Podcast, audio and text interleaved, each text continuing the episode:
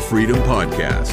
This podcast exists to bring to light the legalism and abuse in the independent fundamental Baptist movement and to encourage believers to grow in grace through the scriptures. Now, here's your host, John Hollyfield.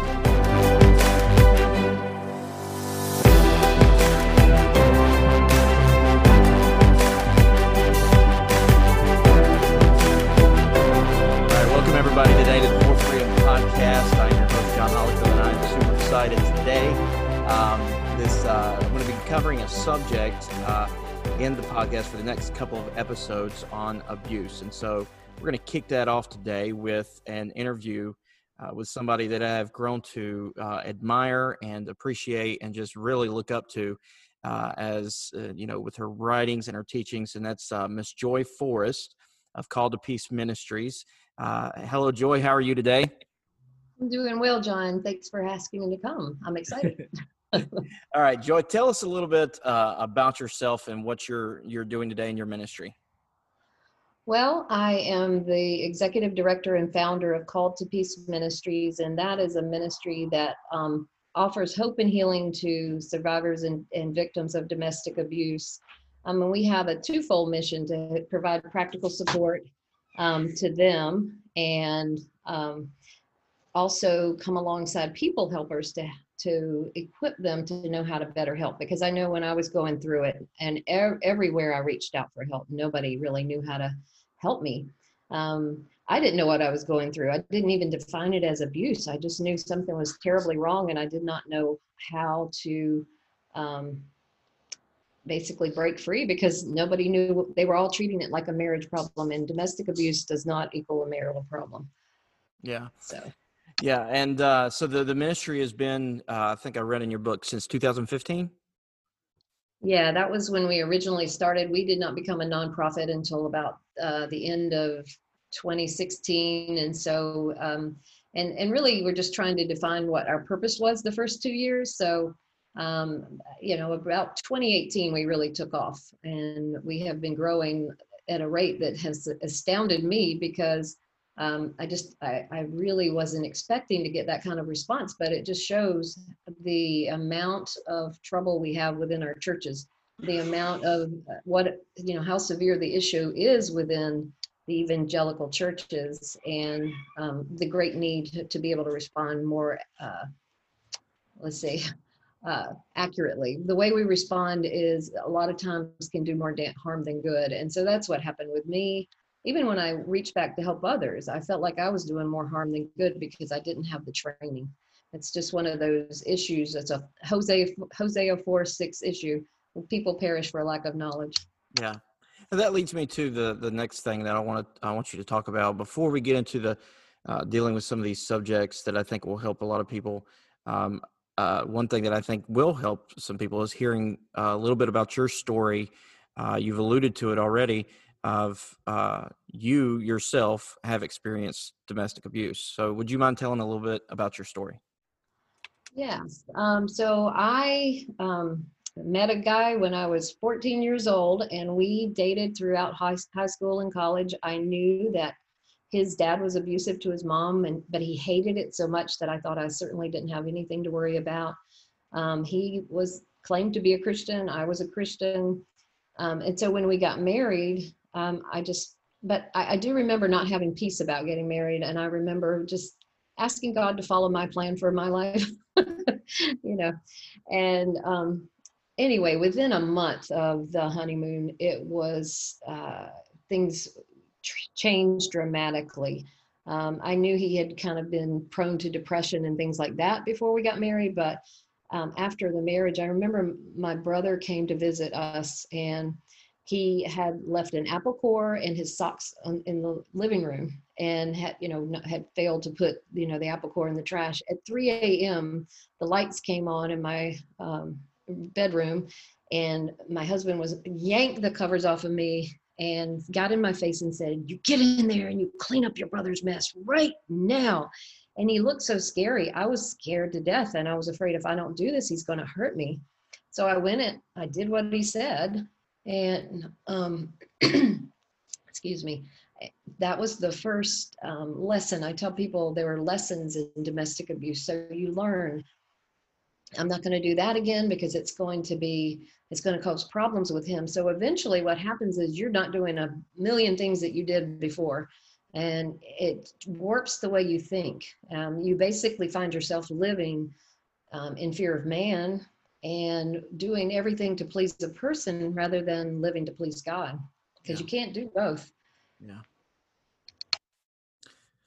And so that was, but this was sort of an escalating process. It just continually to ended up, you know, getting worse. You had you had children as well. That was that that incident right there was before, uh, before children, a right? kid. Yeah, absolutely. So yes, it does escalate. And one thing we know, because now I've worked with domestic violence survivors for so long, is that domestic abuse is progressive over time. We can expect that it will get worse um, without any intervention. So I did not know that. And so, you know, 15 years into the marriage, it had gotten deadly. Um, you know, and you've read my you've read my story. But um, you know, the whole time I didn't believe in divorce. I was reaching out for help from my church. My pastor finally looked at me one day and he goes, he gave me the a card that had the number for a, a divorce attorney or like a family law attorney. And he goes, I don't know what else to tell you. You know, we've tried everything. And I thought this man does not know Jesus. I mean, how could a Christian tell me to even consider a divorce? I did not believe in it. So um, you know, finally, after trying every option, I called Focus on the Family. You guys need to do a, a show on domestic abuse? So they sent me some uh, cassette tapes back in the day, and I listened to those. And then my husband and I, he agreed to go out to. We we flew out to Omaha, Nebraska, and we went through this program that really got domestic abuse for the first time in my life. Somebody understood because every time before we'd gone for marital counseling, every session would get flip-flop back on me you know, why are you so angry? And then he would say, well, you know, house isn't always clean when I come home. And they would, you know, we would go with that kind of thing. That kind of uh, was the narrative and the, that was the direction that the counseling sessions would take. And so I always was trying to do, but I could never do everything that he wanted. I remember he just would get angry about things I had no control over, like, you know, my daughter taking his brush one day and he couldn't find it and tore the house apart. So, uh, you know, just um, the the marital counseling had fallen short over and over and over again. And when we got out to Omaha, I saw a copy of a Power and Control Wheel, which is a, a basically a document that was created by a domestic violence uh, program up in Minneapolis, Minnesota. Or no, it was Duluth. Excuse me, Duluth, Minnesota. And it was based on observation of about 300 survivors of domestic abuse. And when I looked at that, I thought, oh my goodness, it looked like somebody had been in my house like a fly on the wall and knew everything that I was going through. There was something from every single category on that wheel. And so it was an eye opener to me. It was an eye opener to him, but there was nobody that could hold him accountable. And eventually, even after that time, there was a strangulation attempt. And I thought if I don't get out of here, I'm not going to be alive to parent my children. So I ended up having to flee. And, um, you know, I, I stayed married to him for five years. Uh, and then he divorced me so that he could remarry. But um, there, there just were no easy answers. During that time, God really brought me through a healing, like an emotional healing process through his word. It was amazing. Um, just his provision that he put the right kind of Bible studies in my life at the right time. So I was able to forgive my, my ex and um, I, I was also able to just cling to his goodness, you know, learn who he really was again, because I think I'd, I'd lost it in all of that. You know, my, I think that we become very much legalist when we live with domestic abuse, you know. And so when I read scripture, I was looking for rules and regulations instead of his heart. And one day I was reading um, 1 Corinthians 7, and it says, you know, if the unbelieving spouse wants to leave, let them go. In such cases, the believing spouse is not under bondage. Well, every time I'd read it, I'm like, well, he says he's a believer and he doesn't really want to leave. He, he, he would have stayed with me, but I, I might have been dead. uh, I said, um, but Lord, you know, it, he says he's a believer. He doesn't want to leave. And so I'm looking for the law. But that day I'm reading it and it says, In such cases, the believing spouse is not under bondage because God has called us to peace. And I don't know if you've ever had a passage of scripture that jumped out at you, but that's what happened to me that day. I realized I hadn't had peace in 23 years. I dated him for eight years and I'd been married for 15 and I had not had any peace. I, you know, except for the moments where I could sneak away, but it was almost impossible to live in peace because we didn't know when the next explosion was going to occur. We were living like walking on eggshells all the time. And so the only peace, you know, semblance of peace we had was when he was gone. He was an emergency room physician and worked about an hour away. So um, when he worked, um, you know, over, and stayed overnight there, that was when we had a little bit of peace, but I did not have lasting peace. Yeah. Yeah. Uh, so this this brings me to the next the next question I want to uh, ask you to do. I've heard you speak before, and you talked about how when you were in in it, you never really viewed yourself as somebody that was a victim of domestic abuse because eh, he never really used his fist into your face. But there were uh, just off the top of my head, what I've read in your book, there was a knife to your throat incident. There was uh, banging your head against the steering wheel. There was uh, other issues, other things that you had just mentioned. Can you, for, and this is this this is really for the audience because I really want the people that listening to to because this was eye opening for me. Can you define domestic abuse?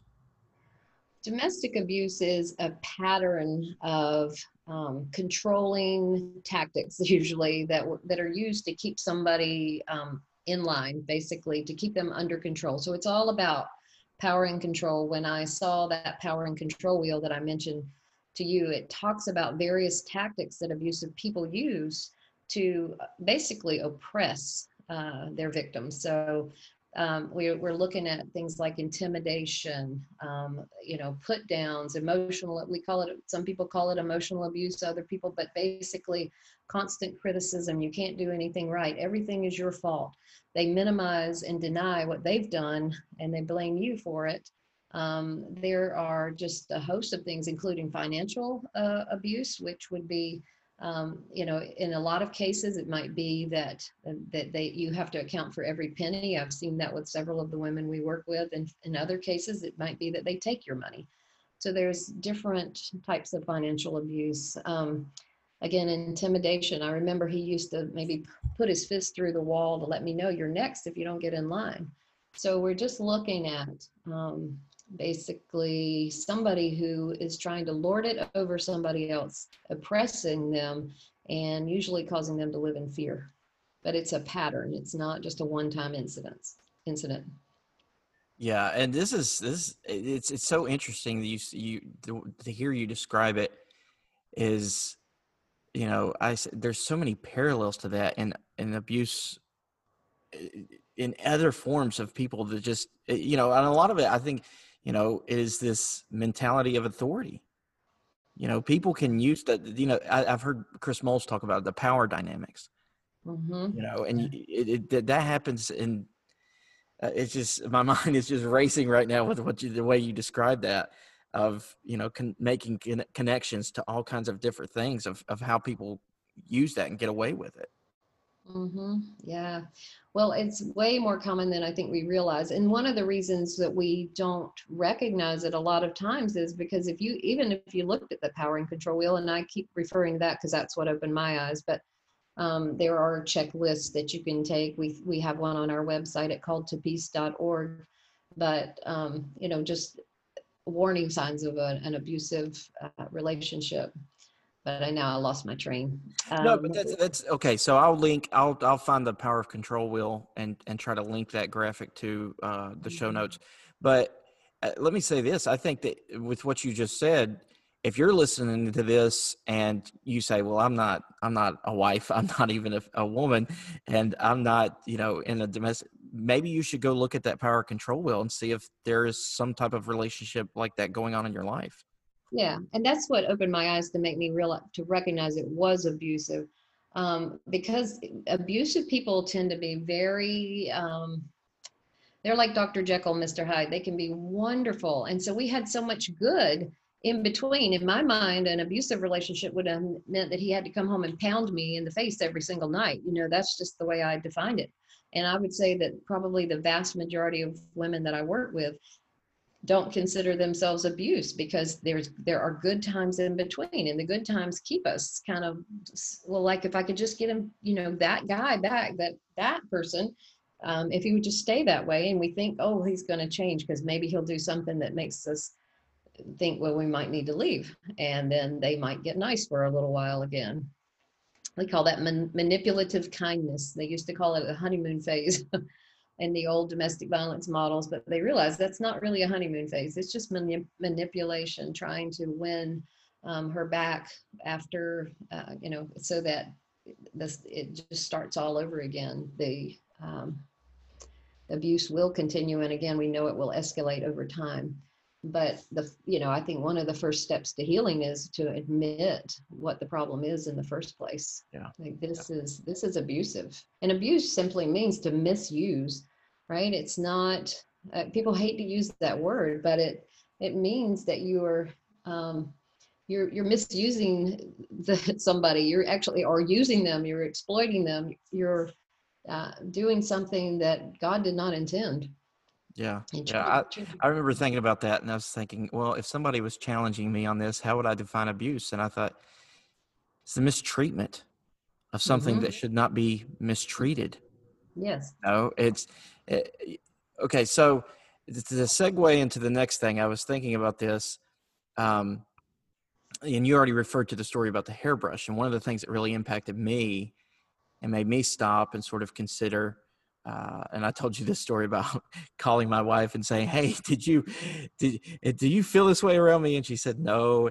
But I've seen this uh, in other you know familial relationships uh, and that is the hairbrush incident and the you know feeling like you're walking on eggshells around somebody and and I know there's a difference between um, there's a difference between trying to do things or arrange things because out of love for your spouse and because you know that they would appreciate that to trying to make thing, things a certain way so they don't lose it. Mm-hmm. Yeah, there's a huge difference. I mean, I did I would go out of my way to try to make things nice, and then he would barely acknowledge. I remember one of the ladies that we worked with in the ministry. sorry, um, she said that her husband always criticized, no matter what she did. You know, she was being criticized. So one night she thought, well, I'll just cook two dinners. If he doesn't like this one, he'll certainly like the other one. He came in and he looked at both of them and just walked upstairs. Mm. Um, but you know so there was nothing that she could do to please him and that's the way it is i, I noticed that i was reading in um, luke um, this morning and and jesus said um, they were telling him he said well john the baptist came and his disciples were fasting and you didn't like that basically. And then now the son of man comes and we're eating and drinking and you basically you're calling us a bunch of gluttons. It's like nothing that we can do is right for when when somebody's toxic there is nothing that you can do that's right in their eyes. Maybe for a little while if you will um, stroke their ego that's about all that's about all that helps uh, with them for a little while and that's a very temporary fix. Okay so to play devil's advocate here to move to the next next subject. Someone may listen to this and say well maybe you guys are just uh, playing to some kind of the liberal ideology of the day and going a little bit far with this. I mean we're the church and you know the bible teaches that uh, wives are supposed to submit to their husbands ephesians 5 so at this point i want you before we go into like the, the main topic that i want to get to um, define what is known as complementarianism well in my mind there is such a um, I guess you would call it a continuum of complementarity. So you have people on one end in my mind who are just patriarchal. They can call themselves complementarian, but to be complementarian is to say that we are equal in value, equal in position before God, co-heirs of grace, um, you know, equal image bearers of God, but we have different functions. So that's what I would see as complementary you know, the a basic definition of complementarian. Complementarian. um, but what I find is that um, people add a lot to that, and when they look at these different roles, and when it talks about um, submission in Ephesians chapter five, we look at uh, what I've found in several of the churches that I've been in is that they teach submission as though it means obedience. But when you look at the Greek word hypotasso, it doesn't mean uh, obedience at all. It means a voluntary yielding for the sake of order, um, is what one scholar wrote. And I thought, well, you know, and then I love what my friend Chris Moles says when um, submission ceases to be voluntary, it is no longer submission, it becomes subjugation. And I don't believe that's what scripture intends at all. If we're talking co heirs of grace, then you know no longer is there equal function uh, excuse me equal um, value when when somebody is being subjugated yeah. And so where would the two functions so there's there's equal value of course i think that's uh, galatians there's neither jew nor greek male nor female. Uh, right. we are all in the body of christ. We are equal. Men are not better than women. Women not better than men. We are equal. But there the bible does speak of different functions uh, and what what areas are those those different functions in? Surely they're not every aspect of society, right? Right, right. And um, so again, there are different interpretations of that. So I see how this plays out differently for different people in different churches. I would say that even among the complementarian ranks, there are people who um, look functionally like they're egalitarian, which means that they don't see a difference in roles because that's just the way it plays out in their lives. We don't have somebody lording it over or telling somebody what to do.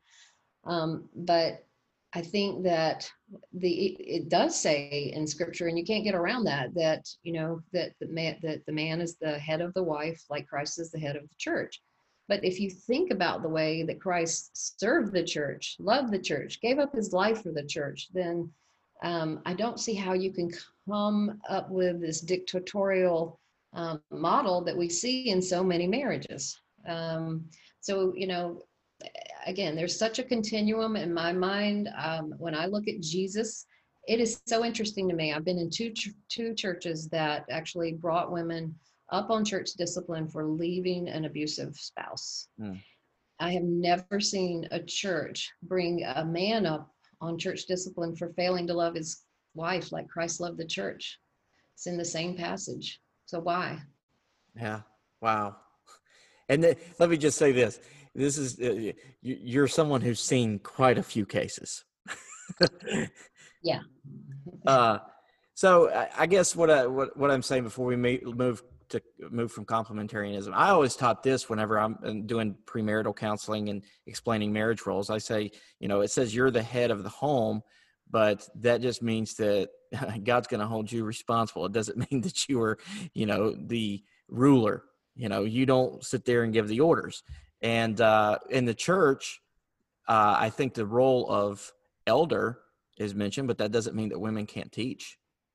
Right, right. It, it's sort of where I've seen those dis- the, the distinctions biblically. Well, and you're gonna you're just you'll find different churches interpret that in different ways, and this is where I think I consider this a non-essential of the faith. There are egalitarians who really honor Scripture, who who say, okay, that that passage, um, the word head means source, and so that doesn't mean a hierarchical relationship at all. So when and i see other churches and when even in fact my theology book in seminary before dr Akin wrote his was um, said that they believe that a woman could function in any position in the church except for um, the head head pastor. And so you know you're going to find people scholars coming down on all different um, parts of that that continuum. And so again to me if if people who are sincere scholars can differ by actually sincerely studying the Word of God, then I don't think this is something that we can um, be very dogmatic on. But but churches are. And yeah. So you so what you're saying is there's good teachers, good scholars who's contributed much to the body of Christ that disagree. Amen. Yes. And so yeah. So my churches, their uh, their motto is. Um, liberty in let's see excuse me uh, unity in the essentials liberty in the non-essentials there are just some things that we will never have a hundred percent clear picture on there are things like you know we talked about it before we turned the recording on here that there are things that paul said we don't have all the letters so we don't know what he was addressing and oh yeah. So, First know, Corinthians every, can really mess people up. so all we can do is speculate that, that that he was probably answering something about this. Yeah. So it, it's very. Um, I think it's very. We need to be very careful about taking dogmatic stances on things that are not 100% clear in Scripture. Now, when it comes to salvation, um, you know, just the the orthodox things that have been passed down through the ages that we know to be standards in scripture, um, salvation by grace through faith and the Trinity, even those things we can take a hard, um, a, you know, a more solid stand. I wouldn't say a hard stand. I, I just don't believe that um, we will ever win anybody by taking a harsh stance on anything.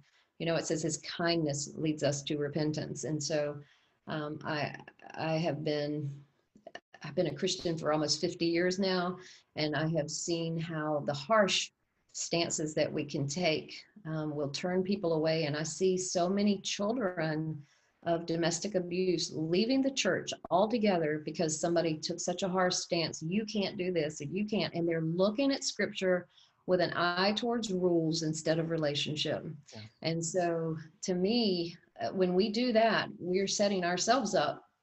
I think it's it's a precarious place to be.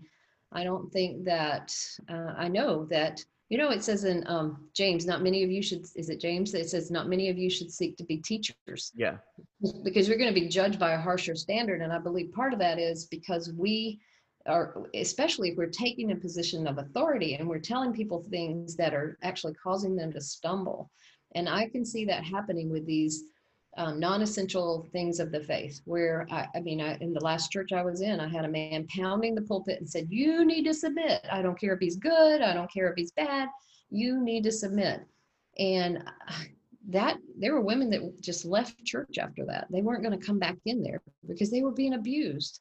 And they thought he meant i have to stay and be abused and so and and for a long time for me the teaching on submission caused me to have like i be, literally became nauseated. And i said lord you're just going to have to teach me because i don't want to hate anything from your word. Please show me what this means. Yeah. And so he was able to do that. It, it to it was a faith in him. You know then you're sarah's daughters when you you know basically don't give in to fear it says in first peter so um, I was living out of constant fear. So submission should not be an act of fear, because see that that would be cowering in obedience. That is not the same thing as submission. Whereas a voluntary yielding, where I'm putting my faith in God and I am yielding, maybe I'm yielding to my husband uh, his desires because I'm showing him what God's love looks like. But I'm yielding to God first, not a man. Yeah, yeah, that's that's that's awesome and I, I think that we would be helped. I, I, said this in the last podcast or last interview I did, and that is one of the reasons why I'm having some of the you know I know people are going to say, well, John, we know you. You know you don't want to line up with what they just said, but you didn't stop them. And one of the reasons why I'm doing and having certain people on is because is people that's in that fundamental mindset is to understand we can learn from people that we may disagree with on secondary issues. Yes. And I think the thing is, we've got to leave them as secondary issues. And I want you to know, like, I have, I think, eh, you know, my experiences now, I've probably worked with 2,000 survivors of domestic abuse, and I have just seen scripture used as a weapon so much that I have, and, and I'm getting older too. It was like when I was in my 20s, I knew everything 30s i knew mostly everything and now i'm in my 60s and i'm like uh, i don't you know i could be wrong. I could be wrong about a lot of things. And so i really try to keep that you know my mind open where yes especially on those things that again a bunch of scholars from different uh, backgrounds but they are i think um, very um, sincere and educated scholars like even within, my own seminary i love that they taught us when you go to scripture, you don't go to it to prove your point. you go to see what was the original intent of the author in the original text, right? So, um, but but you got but I had professors, multiple professors within the same seminary, conservative seminary, who were who had different um, interpretations of a lot of passages just because they're not 100% clear in scripture. We have it is 100% clear wherever it's most important. Mm-hmm. like we know there's certain things that we know that you cannot debate in scripture. But again some of these things i think are debatable. And so anyway um, again like the older i get the more i think mm, maybe i'm wrong because i've heard arguments on all sides. And as long as long as it's like um, it doesn't get in between my relationship with jesus. I'm willing to listen you know and um, it doesn't do anything to demote him in my life. I, he needs to be the biggest thing you know not even my theology. It's got to be him and my relationship with him that's most important. Yeah that's really good advice. So the so the the, the point of the and i think i'm going to title the the the episode is uh, the link between the pulpit and domestic abuse. So this is where we're going to get to now. And uh, of course, this podcast sort of is an examination of abuse and legalism that takes place within the independent fundamental Baptist movement. And so I sent you some uh, some clips. You listened to one of, of the audio clips of an independent fundamental Baptist preacher um, talking about the male female relationships.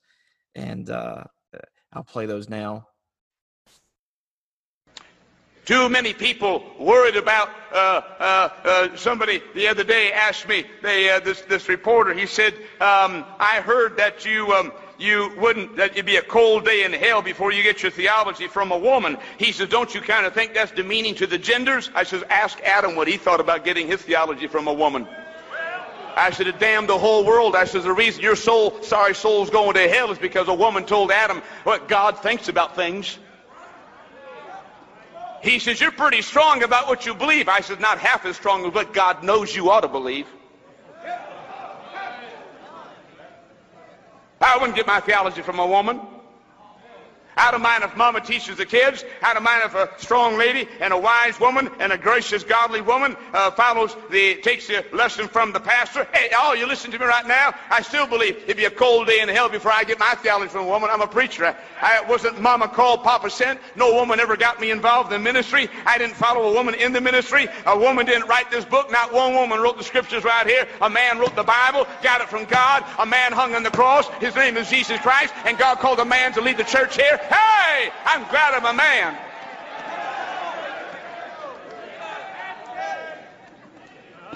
So many of you got nervous.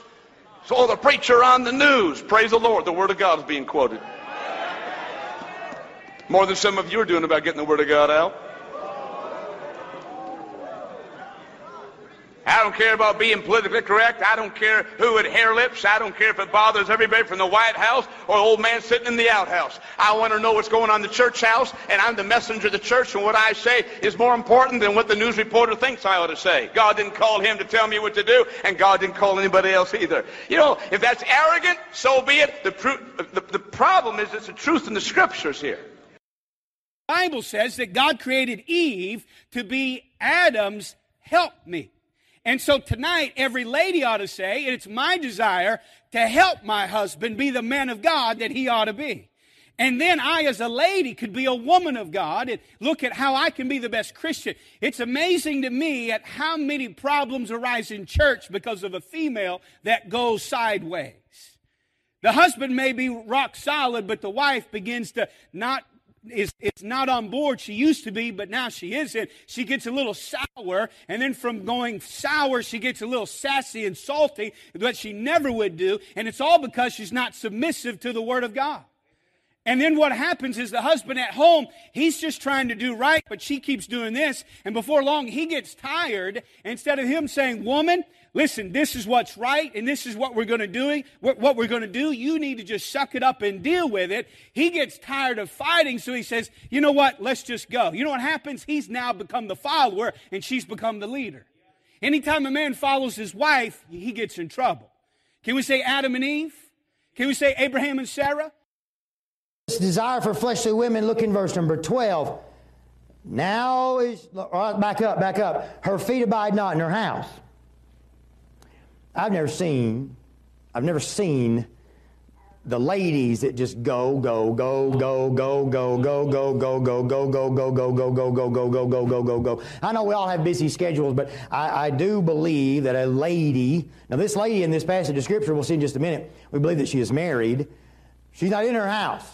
What does it seem like she's doing? Well, we'll see in just a minute. It seem, well, I'll give it to you. It seems like at the end of this passage of scripture, this is what she does. This is her lifestyle. She seduces men. She's not in her house where she ought to be. She's out seducing men. And it says in verse number 12, now is she without, now in the streets, and lieth in wait at every corner like a predator. She lies in wait. You see, I think it's important for our young men to stay away from loud women. It's important for our young men to find the helpmeet that God intended for them to have. If she is the right kind of lady, listen, if she is the right kind of lady, she'll help you grow spiritually and not bring you down. If she's the right kind of lady, the right kind of lady, you will not marry someone that has a lot of excess baggage and then you got to worry about stuff when you go to work. Amen. Amen. So, uh, listening to, to that kind of stuff, I guess let me go to the first question. And this is the first question we're going to work through. How does this type of preaching, and you've heard probably your own share of, uh, dare I say, abusive preaching on text between the relationships between men and women. Um, how does this type of preaching influence men when it comes to domestic abuse? So, one thing that we know about domestic abuse is that it's sort of fueled by a sense of entitlement, pride, and entitlement. And the first clip that I listened to, well, actually, I was only able to hear one, but um, he was basically he was preaching that entitlement. Um, you know it, and to me it just flies in the face of what jesus says you know whoever wants to be greatest of all should be the servant of all. And you know you shouldn't be like the gentiles who lord it over. But it sounded very much like lording over to me. And so um, but i would say that that sort of te- teaching preaching really does fuel um, an abusive heart. Um, and now I'm not saying that all men who sit under the, that teaching will become abusive, but what I'm saying is the ones who are abusive will be drawn to that sort of teaching. And many of the women that I've worked with have had scripture quoted to them. Well, I've had, yeah, I've had my ex husband quoted scripture to me I am the head of this house and you will do what I say.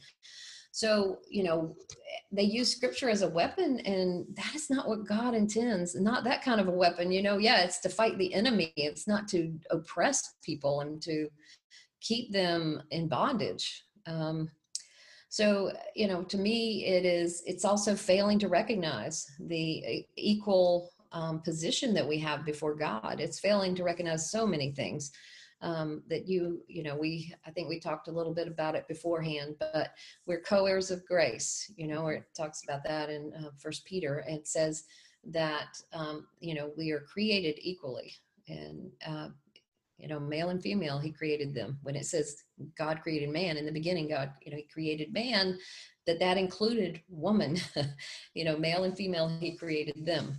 So, and as you mentioned in Galatians, it talks about in Christ there is no male nor female, that we have an equal position before the Lord. And so nobody has the right to lord it over one of God's uh, children. Okay, so I'm going to go off script a little bit because my mind is coming up with some questions here. Uh, mm-hmm. in your experience working with victims um, or working with domestic abuse situations, let me say it that way. Uh, how many would you have you worked with domestic abuse situations among preachers among ministry workers? Uh, how often would you or uh, not often but how how uh, common would you say that is?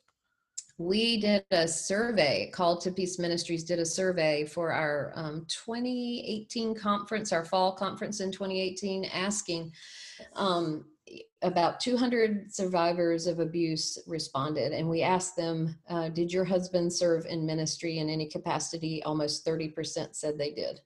Oh, wow. Um, and out of the 30%, 22% had some seminary training.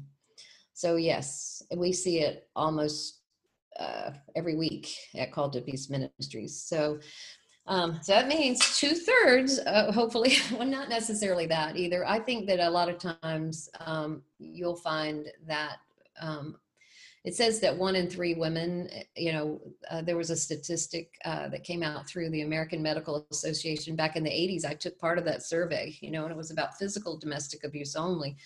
Um, said one in three women will experience in it w- within her lifetime. But I don't believe that, you know, I think a lot of times that's uh, men who divorce, remarry, divorce, remarry. So you've got a lot of men doing the perpetrating, so re uh, re abusing other women. So you see what I'm saying?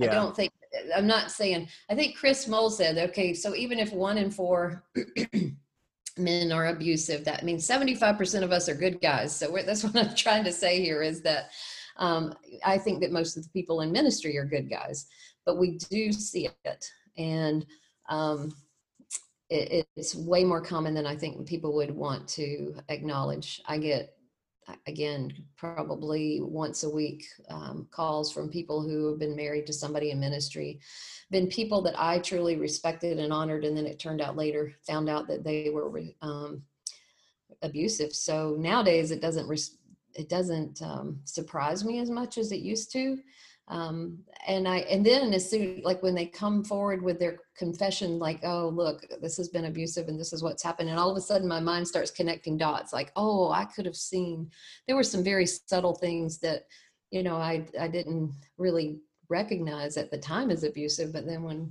they came forward and then i heard their whole story and then saw you know it had been proven beyond a shadow of a doubt i realized well yeah i did have some early warning signs i just didn't um, just you know you don't want to believe that for one thing especially when it's somebody you respect but it definitely happens and i think that people who are abusive are drawn to positions of power and so i think the ministry is one of them i read something the other day that uh, was giving like the top four professions and i want to say that police officer and and ministry were in the top four Really? hmm Wow. You know, whenever I hear statistics about abuse, I tend to think because number one, I know that they're not able to survey everybody. Number Mhm. two, the fact that the nature of abuse, uh, of people that people or women that's been abused tend to hide it, uh, Oh, put yeah. it, bury it, bury it, and and and not speak out about it.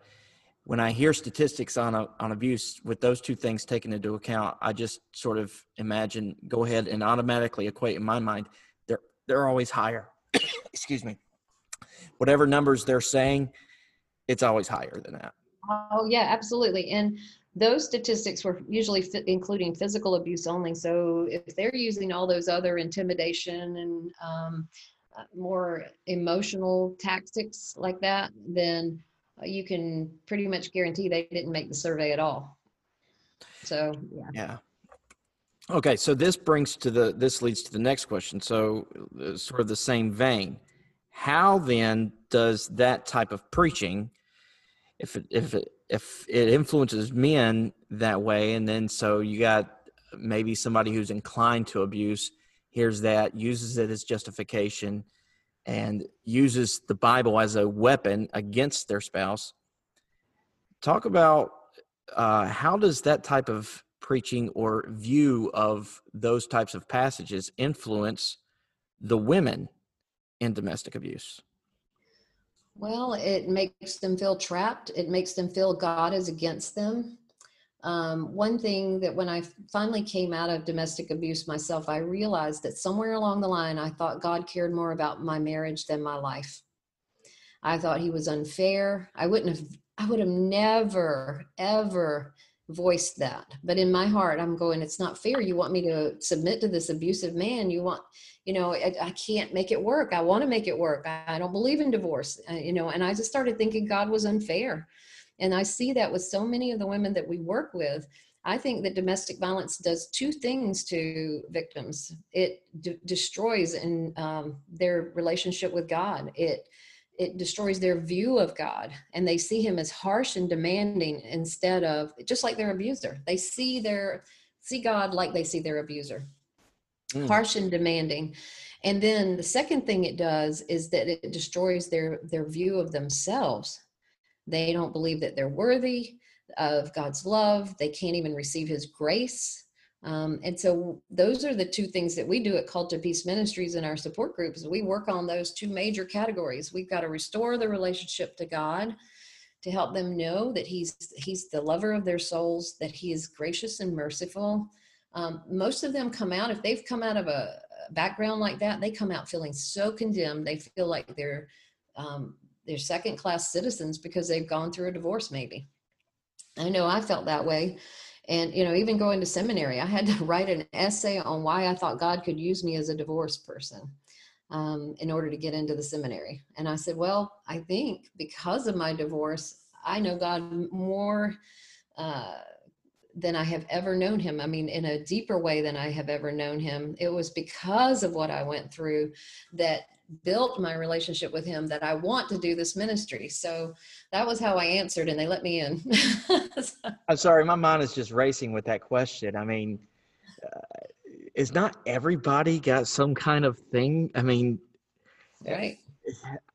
I don't know. I think that the, the, the divorce has become the scarlet letter of the this this age of of the church culture. Oh, amen. I used to think I should walk around with a scarlet D on my chest. because even in my classes, they would say such terrible, I mean, they would say such judgmental things about people who were divorced. There was a whole discussion about people in on who divorced people being in ministry one day in class. And um, it didn't go well. I was just sitting there feeling like a, a, little piece, like a peon that I could never do ministry after that class, you know. Mm. But the Lord was starting to show me, you know what, I use broken vessels that's what I do. That's my specialty. so. Yeah, I mean, look at the the New Testament apostles. I mean, their their their their rap sheet is probably a little bit worse than divorce.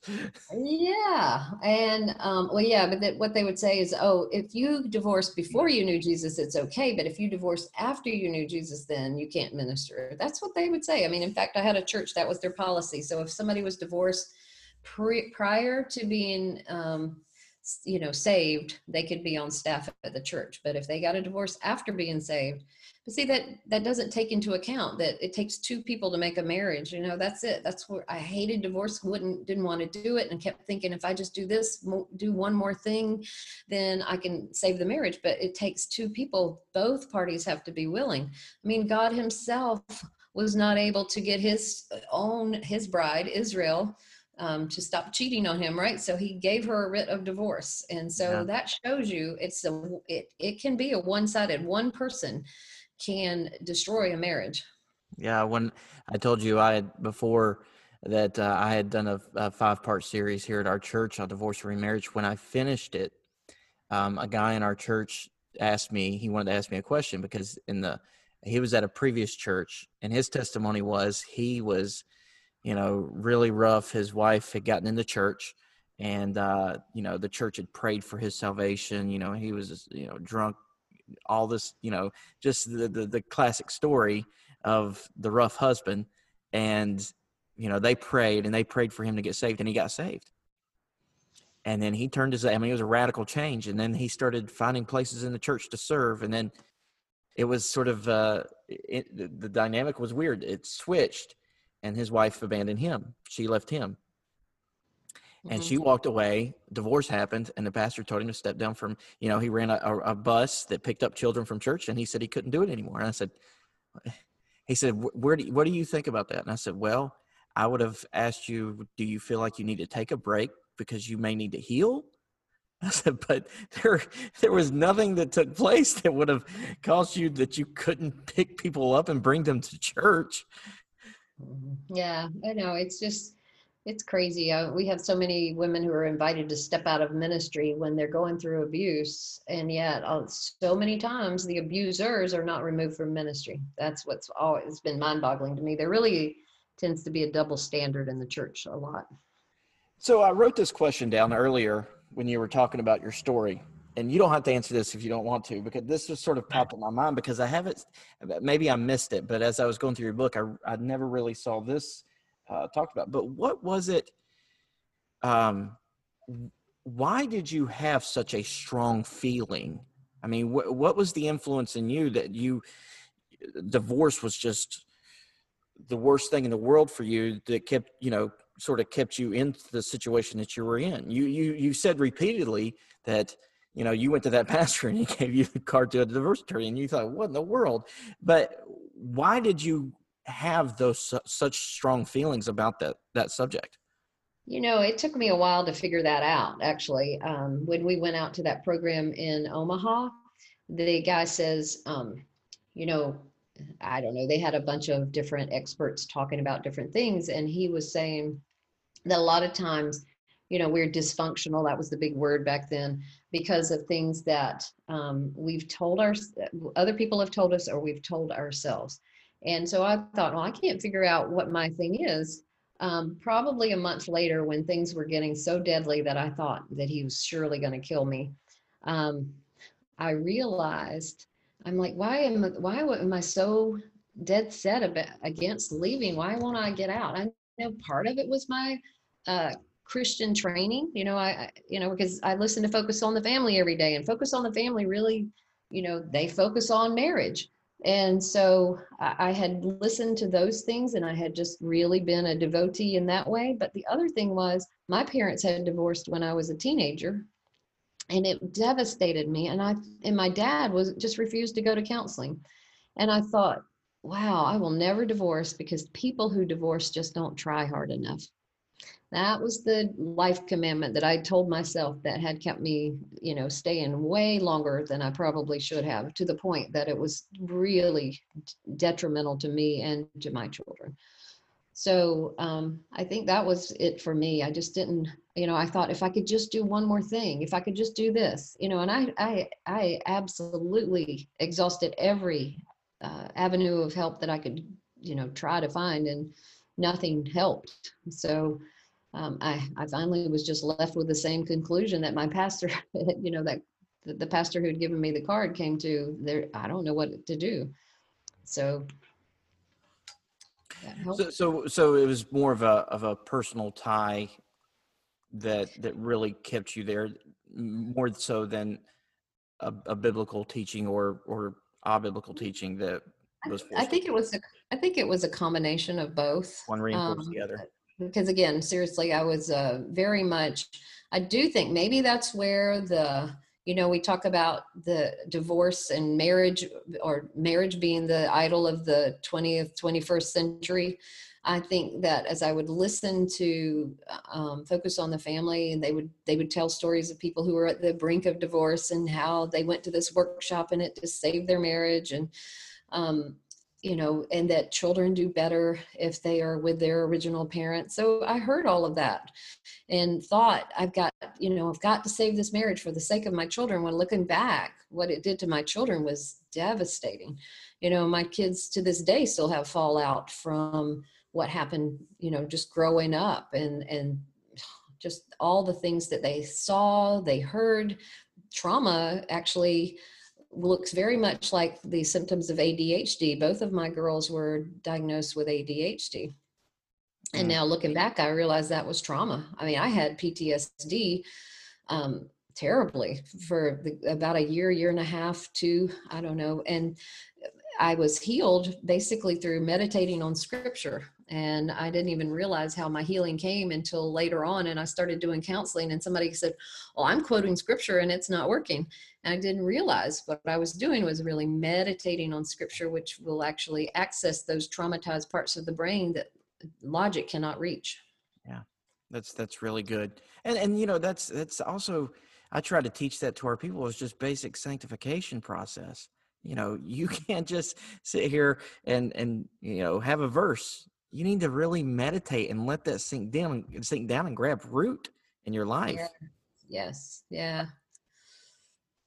okay so if uh let's say that somebody's listening to this and sort of works in the ministry or uh, is a pastor or something like that, and they're sort of having an experience like I did a couple of months ago, listening to you teaching and thinking, "Whoa, you know, I I was so uninformed about this subject." Um, what would you? What kind of advice would you give to church? Churches, church ministry workers, or maybe even advocates concerning this? About domestic abuse? Yeah. Um, I would say listen.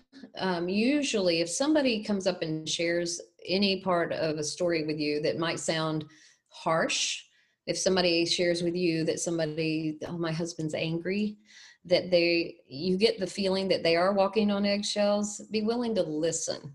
Um, I think it's so important to listen, and I also think it's really important to believe. I've seen um, scores and scores and scores of women come forward, tell their pastor the story, and the pastor mishandled it by number one, maybe they did believe her at first, but then they would go and immediately confront the husband, which put her in danger. So don't do that.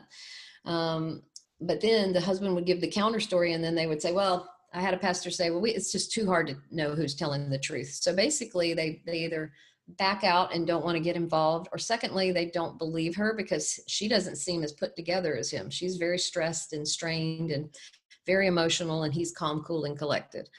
So I would say believe her. Um, they i've had people say well how do you know that she's not making it up why would somebody make this up what does she have to gain from that number one number two is they've done studies on false claims of domestic abuse and it comes in somewhere between 3 and 5% and so um, but yet i think that especially when i started doing this work in the late 90s and early 2000s about 100% of the women who came forward and started speaking and talking about the abuse um, were not believed.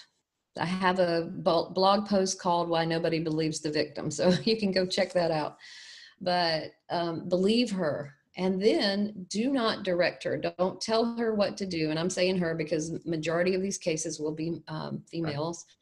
Um, don't tell her what to do. Don't try to direct her. Don't tell her she needs to stay. Don't tell her she needs to go. Uh, just give her options. Connect her with a domestic violence advocate if you can. Called to peace has domestic violence advocates that we're training and they're in different locations across the united states and canada.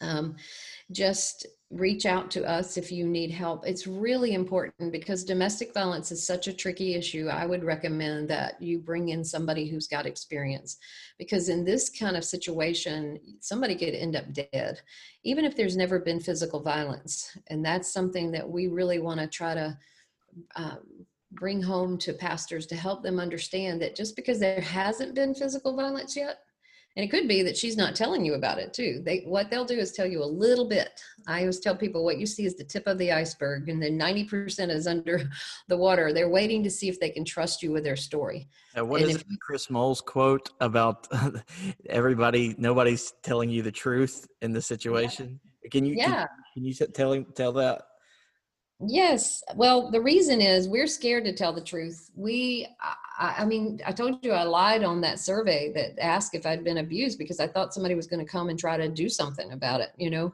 that they would try to intervene. And I didn't, I didn't want to get him in trouble. So I lied for him. It was not just for me, you know, not to protect me, but I was lying to protect him. You know, he made a lot of money and had a position in the community, so I didn't want to just tell anybody about it. Um, it wasn't just because of that either. You know, I didn't even tell my family because I wanted them to like him because they I wanted them to see the good guy that was that would show up every now and then instead of the the monster that we got to see almost every day. so um, we do lie. We lie a lot. I, I mean, I think there's a passage in my book that says something like, "When you live with domestic violence, you live with lies. You tell lies. You believe lies." Um, it's and of course abusers are notorious for lying. I had a woman in the support group one night. She said, "Lying is my husband's first language. English is his second. so, and I'm like, "That's really good." um, I could just go on and yeah. on and tell you about that, but.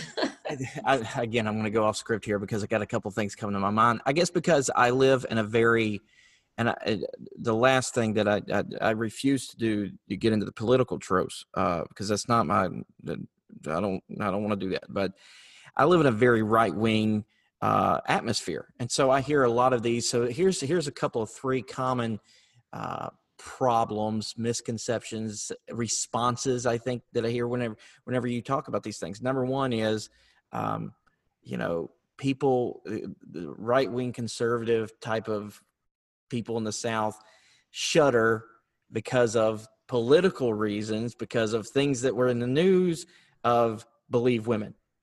All right.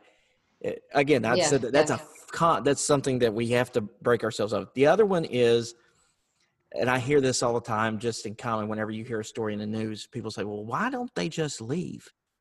Hmm. Yeah. Yeah let's just talk about that one for a minute. Um, I love it. I want to say is Powlison, uh, David Powlison, who's a biblical counselor, that says no great theological concept ever included the uh, started with why don't you just just there is no just so when it comes to domestic violence there is no easy way if they stay it will be extremely hard and their lives can be in more and more danger daily on a daily basis. And they their children it will affect their health. It will affect so many things. Kids who grow up with domestic violence have awful symptoms like they're more likely to become involved with the penal system more likely to become sexually promiscuous um, more likely to drop out of school more likely to use drugs all these things. I mean, and have a lifespan that's about 20 years shorter because they, uh, the physical impacts of stress on the body. So they're they're more likely to suffer from depression and all, and become suicidal, things like that. So anyway, well, if they okay, and the other, so that's if they stay. If they leave, oh, oh yeah, and if they leave, then um, they might be stalked the a lot of times the abusers will start using the children as pawns and um, I, I have a woman who is staying with an abusive man. It was his third marriage and he got full custody of his children with the, fir- the first two marriages because he's very well educated very well spoken and he has a lot of money. She doesn't have a lot of money to fight him so she's staying and it's it's horrible. Mm-hmm. um, so either way you know she knows if i leave i'm not i'm not as well spoken i'm not i don't have the money i don't have the resources i'm going to stay. And i also know we know that the courts believe in 50-50 custody. Unless somebody is an ex murderer they could have already been convicted of domestic violence but the courts are going to give the children 50-50 access to each parent pretty much. That's the way they do it in most places. And so knowing that they don't they want to protect their children so they will stay um, especially when they have children. Yeah, and I've also heard you tell stories about uh, a lot of times with some of these abusers are so manipulative, been that way for so long that many of these women uh, they don't know what that they, they they don't know how to open up a bank account. And that's not saying you know a, a, knock against them. They've just you know they've controlled that area of their life. They wouldn't know what to do Right. They don't have any access to their finances, so they don't know that they could could be financially independent because about 90% of domestic abuse includes financial abuse. Yeah. So yes, um, there's there's a multitude of reasons why they don't just leave. Right. But you know, if there are um, anyway, there sorry, I don't know where I was going with that either. yeah, I know. I, I, get some of these things. I'm like, oh, this would be good for people to hear. So I'm, you know, I'm coming up with these questions. But I think, uh, I think that that that well, this is one thing that I think we probably should have established. Uh, uh, you might have said it, but we really didn't hit it, and that is when we're talking about um, domestic abuse and the marriage relationship. Uh, people hear us throw around, you know, eh, getting her to safety, or you know, uh, maybe think that we're talking too much about divorce. But the common problem, and Chris Moles, I thought was the first I heard talk about this, and I thought it was fantastic, was domestic abuse is not a marriage issue. That's Can right. Speak to that real quick. Absolutely. Um, finally, I started saying, you know, if you have somebody who's using drugs, let's say you've got a heroin addict, and you bring him in for counseling, and you say, uh, you bring the wife in with him and say, what is it you're doing that's causing him to be a heroin addict? that's kind of what it looks like when you do when you counsel domestic abuse because it's a completely other than a marriage problem is when you have a, an exchange going on when you actually have some um, equality to some degree equality in value when one person is not lording it over when somebody has become oppressed then they are no longer a partner so a, a, marriage is supposed to be a partnership so you can work on the issues that have to do with the partnership but um, again you don't have a partnership you've got somebody else who's in charge who is is pretty much just keeping somebody under their thumb and uh, that is not a marriage problem. That is, you've got to work on those issues first, the control. Um, and it's and people think it's an anger problem. He's also got a blog post that says um, it's not an anger problem. They use anger to get what they want, and so you also have to work with usually with the wife too to help her know how even to stand up and have an opinion again because most of the time we're not allowed to have an opinion. I was not allowed to have an opinion. I find that the women who are coming out of these situations, they don't know what they like or what they want. Um, they have to rediscover who God made them to be. You know, my uh, ex did not like short hair, so I would never have short hair. So I cut my hair all off. you know, finally, about a year later, I'm like, wait a minute, it was him that didn't like short hair. I decided I don't like short hair on, much on me either, but it needed to be my decision, right? Right. So there, and I find these ladies, they really do have difficulty making decisions because they have been um, so controlled for so long. When somebody else is controlling you, then how are you? I mean, you know, other than I don't know. There's just no way that you're going to be able to um, treat it like a marital problem and get anywhere with it. So, yeah. And so maybe a pastor is saying, okay, if this guy is this bad at home, wouldn't we see this in some type of everyday life? Right. And the answer to that is absolutely not.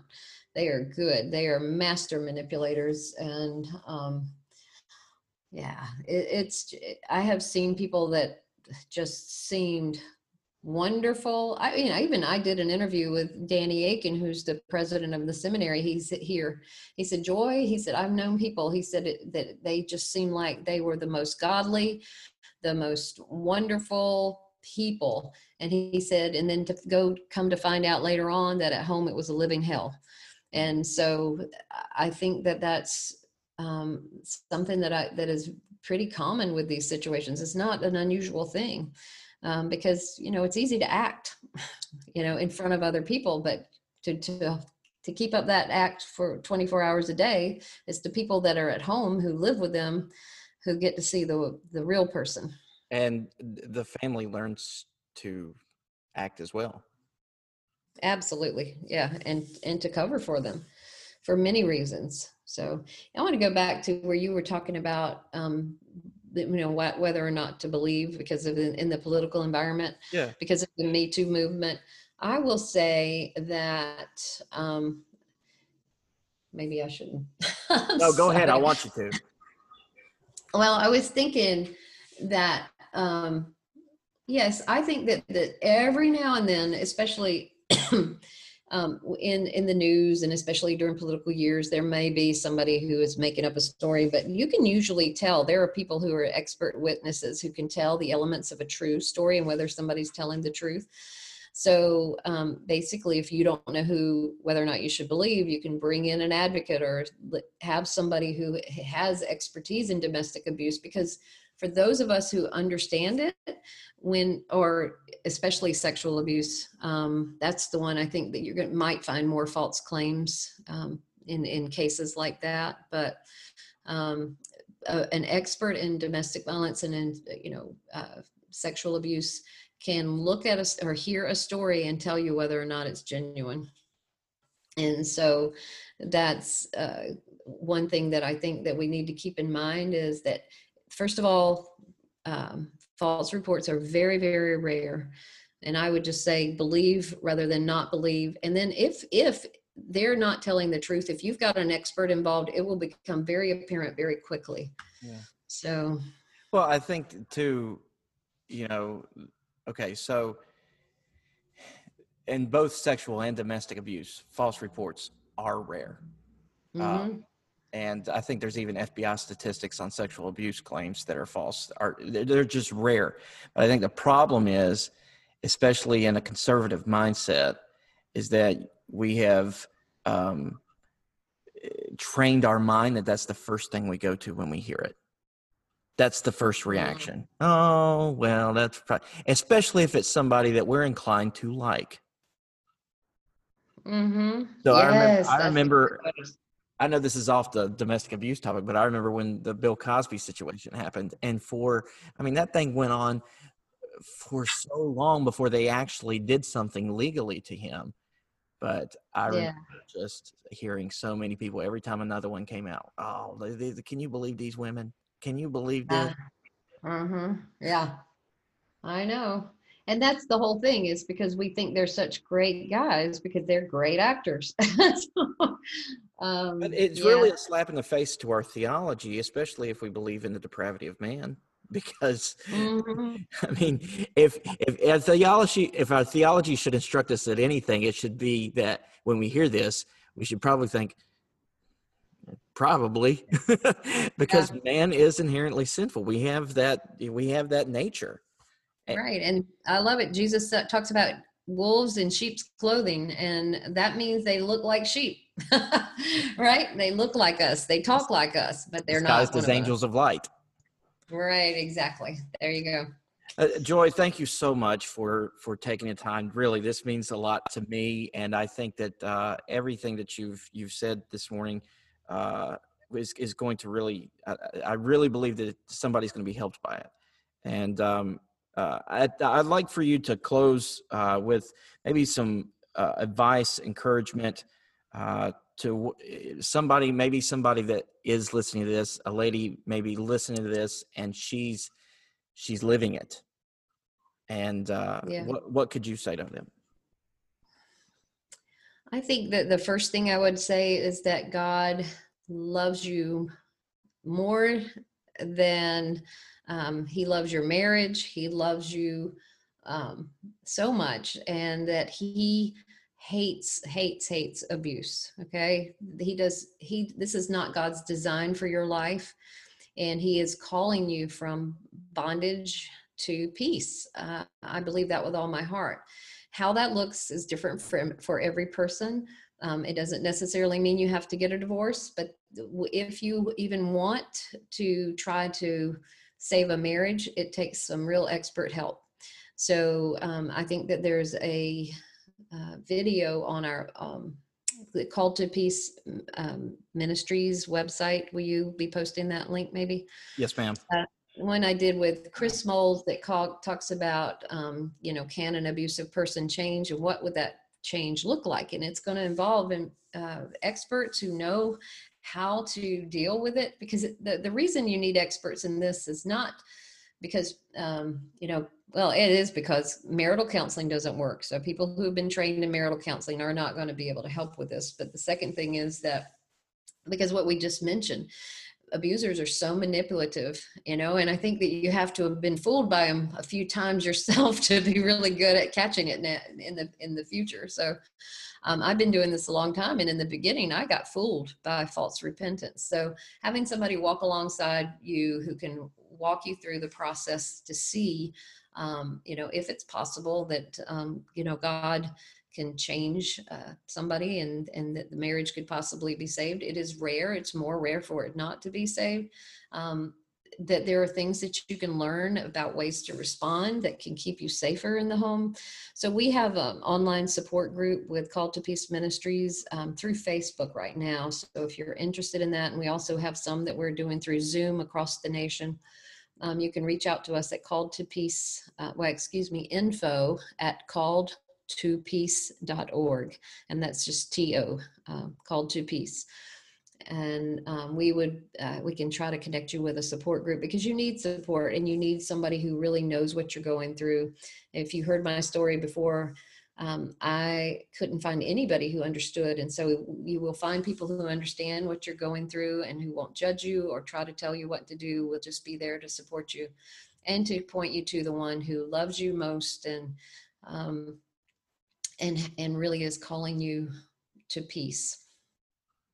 Wonderful, wonderful. And, it, and right. uh, and I want to encourage everybody uh, go uh, get her book called to peace. Uh, you can find it uh, at their website called to peace.org, right? And and uh, and on Amazon. I've, I have one chapter left to finish it, um, but I highly highly recommend it. Visit the website if you are interested in um, advocacy training. Uh, Joy also has many resources for you on uh, on their website. And you know, I think I feel like we should do this because we've we've mentioned him so much. And let's give a shout out to Chris Moles and uh, and his stuff uh, called to Yeah. peace. Uh, his website is called to peace.org, correct? No, his No, no, that's you. Uh, his is Peaceworks. Peaceworks. Sorry, I'm Well, his website is chrismoles.org, and then he has a Chris Peaceworks Univer- Yeah, and and Peaceworks University has a whole lot of really great information for pastors and uh, church leaders. In fact, we have a conference coming up on August the 27th. we have rescheduled it twice. It's actually a workshop for pastors and church leaders on developing a church policy for domestic abuse and a, and building a team. And that's August the 27th. It will be um, we have very limited access to people who live here in the Raleigh area, but will be also um, shared via Zoom. So it will be online and you can ask your questions. And if you don't have a policy for your church, you- you're more likely to do more harm than good. So Yeah. we, I We'll keep talk trying to close up, but I keep coming up with more questions to ask you. I, I was gonna add. Okay, so this just popped in my mind. Uh, for maybe pastors or or ministry workers uh, that may say, "Well, that's that's great, but I've never really seen an actual case. Why do I need to get the uh, how how common is this in our country that you need to be prepared?" Oh, it is so common. And the reason you haven't seen a case is maybe they don't trust you to tell you. When I started telling my story, people started coming out of the woodwork. Um, and I've had other, we've had other churches who started talking about it, and there were people coming to them left and right. I remember, you know, thinking of the statistic. I remember sitting um, after coming out of the abuse and knowing the statistic that at least, at least one in four in our churches have been experienced domestic abuse. I was sitting in the back of the church and I looked at the row beside me, and we were pretty much spot on. One in four um, of the women that were sitting back there had been through domestic abuse. So it is common, it is happening. There's no doubt about it. If they're not telling you, it's because they don't feel safe in approaching you to tell you. That's that's my story, and I'm sticking to it. Great. All right. Thank you guys so much for listening to the episode. And if you enjoyed the podcast, please uh, uh, help me out, share it, and uh, give it a rating or review. You can follow the podcast on Facebook, Twitter, and Instagram. And uh, until next time, guys, to God, not the pastor, be the glory.